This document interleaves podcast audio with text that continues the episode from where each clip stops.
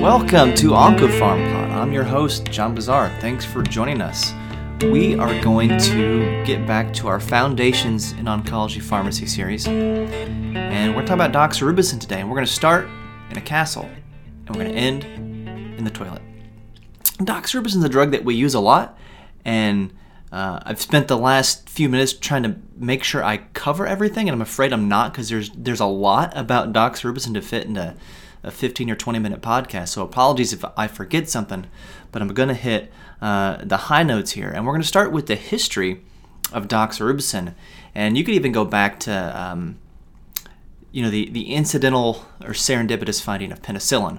Uh, on the last of this series, I talked about how cisplatin was a, a serendipitous discovery. You know, it's like the penicillin of of, of oncology because it was found uh, while not looking for uh, a cancer drug like penicillin was found not looking for an antibiotic.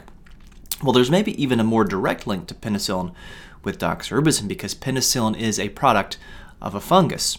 And after uh, society and, and scientists learned about that, there was this big push to scour the earth for other potential drugs that were produced by uh, microorganisms, especially fungi. And uh, so that's kind of where we got doxorubicin. Now, before we get to that story, let's get the aliases out.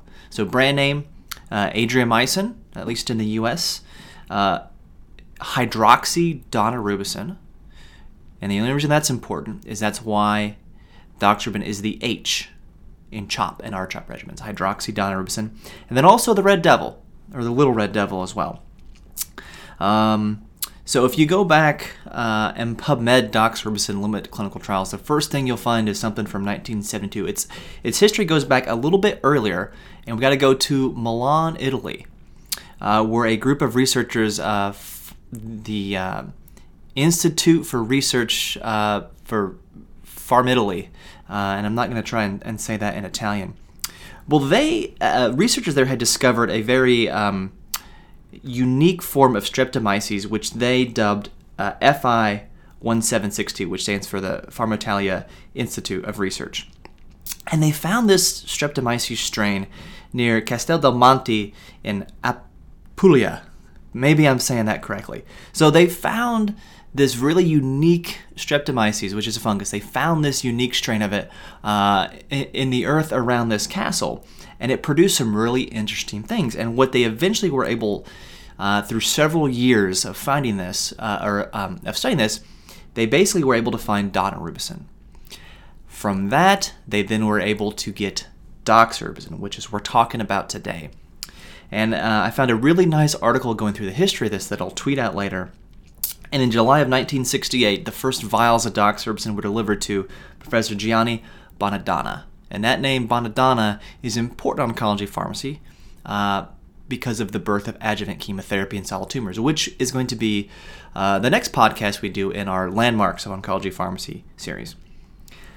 So doxorubicin itself has a couple different. It's a um, you can almost think of it as three drugs in one. It, it works in three different ways. Uh, it intercalates DNA, so it gets in there between the the, the base pairs uh, interfering with DNA synthesis. It's a topoisomerase 2 inhibitor, which is believed to be its main mechanism of action, as well as producing free radicals, uh, which has probably some contribution to its activity, as well as um, maybe responsible for some of the unique toxicities uh, with doxorubicin, of which there are, are several that we need to talk about. It's a pretty broad spectrum uh, anti tumor drug. We use it um, probably most commonly uh, in the adjuvant treatment of breast cancer. We use it for, for both Hodgkin's and non Hodgkin's lymphomas, uh, leukemias, not really so much for AML, although uh, we, use, we use daunorubicin usually for induction treatment for AML. Sarcomas, osteosarcoma. Uh, it's the A in the MVAC regimen for bladder cancer that probably nobody uses anymore. Uh, before we had platinum etoposide, we had CAVE, which was a regimen for small cell lung cancer that had anthracycline, endometrial cancer, lots of other things. And I'm talking about conventional doxorubicin. There is the liposomal doxorubicin as well that's used for ovarian, maybe some for myeloma. Conventional doxorubicin has activity in uh, myeloma as well. The drug can be given IV push or as a continuous infusion. Uh, some places maybe favor the continuous infusion method, uh, hoping to take advantage of the cell cycle specific nature of the topoisomerase 2 inhibition, as well as probably getting uh, less nausea and vomiting and less myelosuppression by giving it over a continuous infusion. And certainly the experience we have with liposomal doxorubicin uh, supports that. Dosing can range, you know, 50, 60, 75 milligrams per meter squared, 40 milligrams per meter squared. But if we think of 50 milligrams per meter squared as kind of the standard dose, give or take, it's going to help us when we look at the cardiotoxicity in a little bit. Um, now, of course, it's a traditional anti-neoplastic, so it's going to have our hallmark toxicities of myelosuppression, nausea, vomiting, mucositis, alopecia. By itself, it's a moderately emetogenic drug. Uh, at higher doses, uh, it is, uh, or sorry, in combination with cyclophosphamide, the new guidelines uh, suggest we treat this as a highly emetogenic drug, and it is a drug that can cause delayed nausea and vomiting. So you certainly want to have an NK1 antagonist or dexamethasone plan to prevent delayed nausea and vomiting, or olanzapine. Uh, the unique thing that probably everybody in oncology and pharmacy circles know is cardiotoxicity with doxorubicin. And there's more to it than just saying cardiotoxicity. If you ask, uh, uh, you know, pharmacy students that, what do we monitor for cardiotoxicity? And I just did this this week in class. Um, what do we need to test? What do we need to monitor for cardiotoxicity? And you put up a multiple choice question. If you have, uh, you know, left ventricular ejection fraction monitoring and an EKG, it'll be 50 50. But it's heart failure is what we worry about, and it's a cumulative lifetime dose. The more doses you get, of doxorubicin, the more likely you are to have heart failure. Now, you can see ECG changes or EKG changes while you're giving the drug. In fact, during my training, I was told you don't ever really want to get an EKG in someone getting doxorubicin because it'll just confuse the picture because it can do some funny stuff uh, to your EKG. So, every uh, oncology pharmacy is going to have a folder on every patient, and it's important um, for keeping track of how many doses of doxorubicin they've received. And one thing that I find that oncologists and physicians in training uh, get confused about is that when we track this, we do track it in the units of milligrams per meter squared. So if you think of an average dose, say for for lymphoma, for, for CHOP or RCHOP of 50 milligrams per meter squared, eight cycles of that is going to get you to four, a cumulative lifetime dose of 400 milligrams per meter squared. Six cycles of RCHOP is going to get you to a cumulative lifetime dose of 300 milligrams per meter squared. And at 300 milligrams per meter squared, the, the risk of heart failure is 1 to 2%.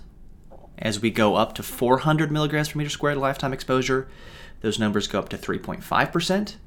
Uh, at 450 milligrams per meter squared lifetime exposure, the risk is now 5 to 8%.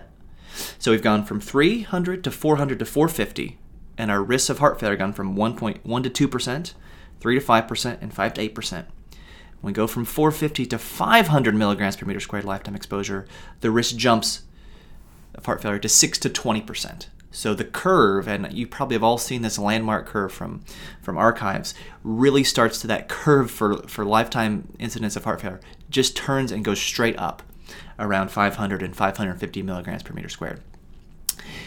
Conventionally, most people would say 400 milligrams per meter squared is your lifetime limit.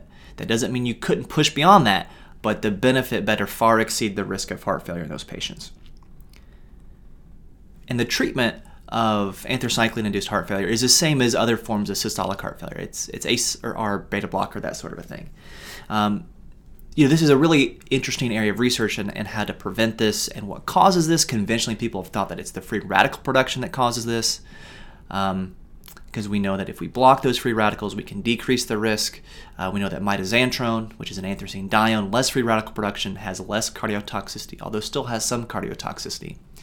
Um, but there's also some data that maybe it's direct topoisomerase 2 inhibition that does this, although the fact that other TOP2 inhibitors don't do this kind of argues against that. Anyway, it's an interesting area of research and certainly beyond uh, uh, getting any deeper into that for this pod. It also causes secondary leukemias, uh, potentially MDS, and it usually has about a two year latency period uh, before that happens. That's a whole nother uh, pod you could do on secondary leukemias with cancer cells as well. Uh, there are some drug interactions um, to to potentially worry about. How about I say this? This is something that I remember learning briefly in school, but it's not anything I ever encountered in my career, and that is an interaction with with paclitaxel. And when I describe this, you'll understand why Uh, it's not something that we worry about a whole lot. One is there aren't a lot of regimens, or any that I know of, where you give doxorubicin and paclitaxel together now.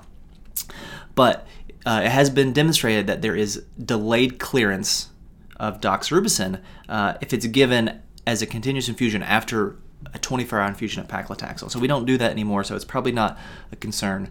And then in theory, there are interactions with antioxidants. So think about high dose vitamin C that a, a cancer patient may take to try uh, because they've run the internet. This is antioxidants are good to prevent cancer. I have cancer. I'm receiving chemo. It's probably good for me to take this high dose of vitamin C. In theory, that could decrease the effectiveness of doxorubicin by uh, by binding those free radicals that are part of how doxorubicin works. Always important to talk to patients about herbals. Uh, it is a potent vesicant, which means that if it extravasates, if it leaks through a blood vessel, or if the, the line is placed incorrectly, it's going to cause really bad tissue necrosis. This is the worst vesicant of the chemo drugs we commonly use. Uh, if that happens, uh, the first thing that you would do besides stop the infusion is ice on the area. Okay, as we're going to talk about in a second, doxorubicin. It's called the red devil because it's red. It's bright red. So I think of red. Red is fire. Fire meets ice. That puts out the fire. Okay, Game of Thrones references notwithstanding. So if you have an anthracycline extravasation, ice will be the first thing that you do. Um, another thing that is important to to remember with this, it's hepatically metabolized. And yes, that's important for all drugs known as hepatic, renal, otherwise. What is a little bit unique about doxorubicin is that the dose reduction for hepatic dysfunction is a pretty low bar. So for chemotherapy drugs, we tend to look at total bilirubin. And if that's elevated, we think of dose reducing a drug that's metabolized hepatically, whether it's a taxane, a vinca, whatever.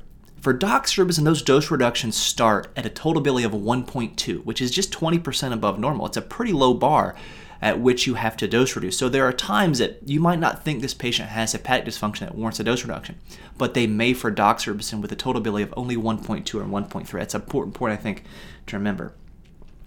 That brings us to dexrazoxane, which is an iron chelator. That's kind of how doxorubicin um, produces free radicals. So dexrazoxane is a whole story of itself. It's a failed topoisomerase 2 inhibitor, but because of this kind of free radical scavenging effect, it does and can prevent some of the effects of doxorubicin. There are two brand names of dexrazoxane. One is Zinecard, which is approved to prevent cardiotoxicity in patients who have received a cumulative lifetime dose of 300 milligrams per meter squared, lifetime doxorubicin. Again, at that uh, cumulative exposure of doxorubicin, the risk is 1 to 2% of heart failure. Now, a couple one thing I want to say about cardio prevention or cardio protection with doxorubicin. There are some data um, from a metastatic breast cancer study where they were given patients doxorubicin in one group. The other group got doxorubicin and dexrazoxane. And the group receiving doxorubicin and dexrazoxane had a lower response rate than the group just getting doxorubicin by itself, um, causing us to think maybe this dexrazoxane is preventing the doxorubicin from having as potent of an anti-tumor effect. So, just because you get to 300 milligrams per meter squared lifetime doxorubicin doesn't mean you need to use dexrazoxane. It's a risk benefit discussion with the patient and with the physician.